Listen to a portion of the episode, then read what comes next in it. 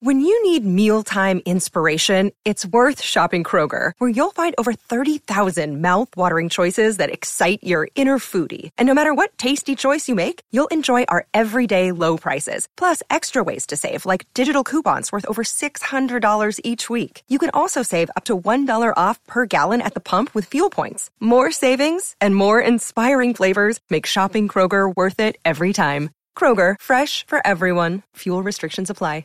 Another day is here, and you're ready for it. What to wear? Check. Breakfast, lunch, and dinner? Check. Planning for what's next and how to save for it? That's where Bank of America can help. For your financial to-dos, Bank of America has experts ready to help get you closer to your goals. Get started at one of our local financial centers or 24-7 in our mobile banking app. Find a location near you at bankofamerica.com slash talk to us. What would you like the power to do? Mobile banking requires downloading the app and is only available for select devices. Message and data rates may apply. Bank of America and a member FDIC. Quelle est la véritable histoire de Booba? Merci d'avoir posé la question. Je ne me présente pas, tu sais qui je suis.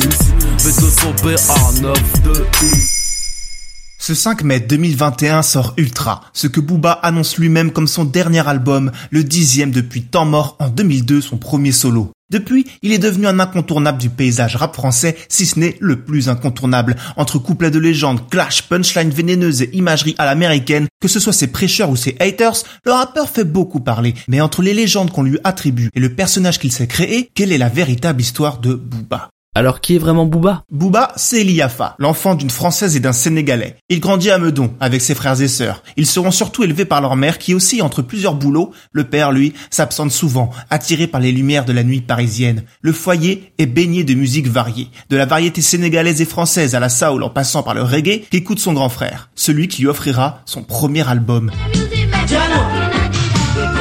Changement de décor. Suite au divorce de ses parents, Elise suit sa mère à Cagnes-sur-Mer, French Riviera. Le petit rat des villes ne s'y plaît que moyennement, d'autant que le jeune homme se retrouve confronté à un racisme qui ne prend plus la peine de se cacher. Sa mère lui conseillera de se faire discret pour éviter les problèmes. Son grand-père le présente à ses voisins comme le fils du concierge. À l'âge de 10 ans, il foule le sol du Sénégal, où il rencontre la famille du côté de son père, notamment son cousin, un certain Boubacar, ou pour faire plus court, Bouba.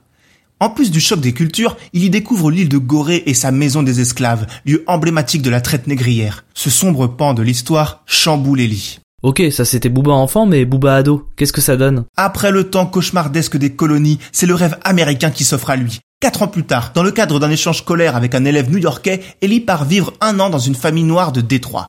Michael Jackson, Eddie Murphy. Ici, les Afro-Américains n'ont pas à se cacher. Ils ont même leur superstar. Mieux, leur propre culture qui, ces dernières années, a tendance à se propager partout. Sur les murs des bâtiments, dans les sound systems ou les ondes radio. Le hip-hop. Retour en France, à 15 ans, chez sa grand-mère qui finira par le chasser de chez elle, car le jeune homme passe ses nuits dehors, du rap US en fond sonore. Ma jeunesse à la couleur des trains, RERC. Pendant le trajet, je rêvais de percer, fier dans les trains.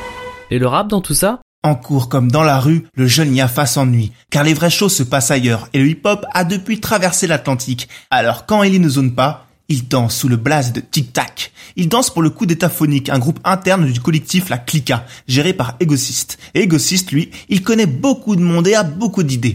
Alors, il propose à Ellie de rapper. Ce dernier ricane sans savoir que la boîte de Pandore vient d'être ouverte. Il ne résiste pas longtemps à l'émulation qui l'entoure et lira même une amitié avec un certain Yacine, présenté par Egocist, aussi appelé Ali, son frère de lumière avec qui il va changer la face du rap français en fondant le groupe Lunatic.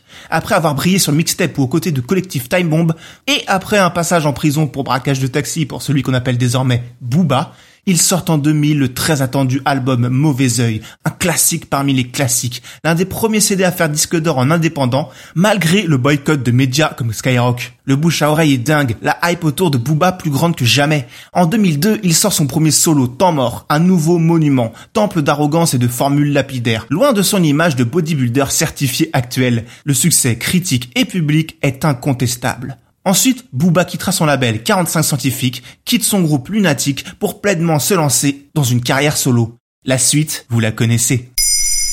Maintenant, vous savez. Merci d'avoir posé la question. En moins de 3 minutes, nous répondons à votre question. Que voulez-vous savoir? Posez vos questions en commentaire sur les plateformes audio et sur le compte Twitter de Maintenant vous savez.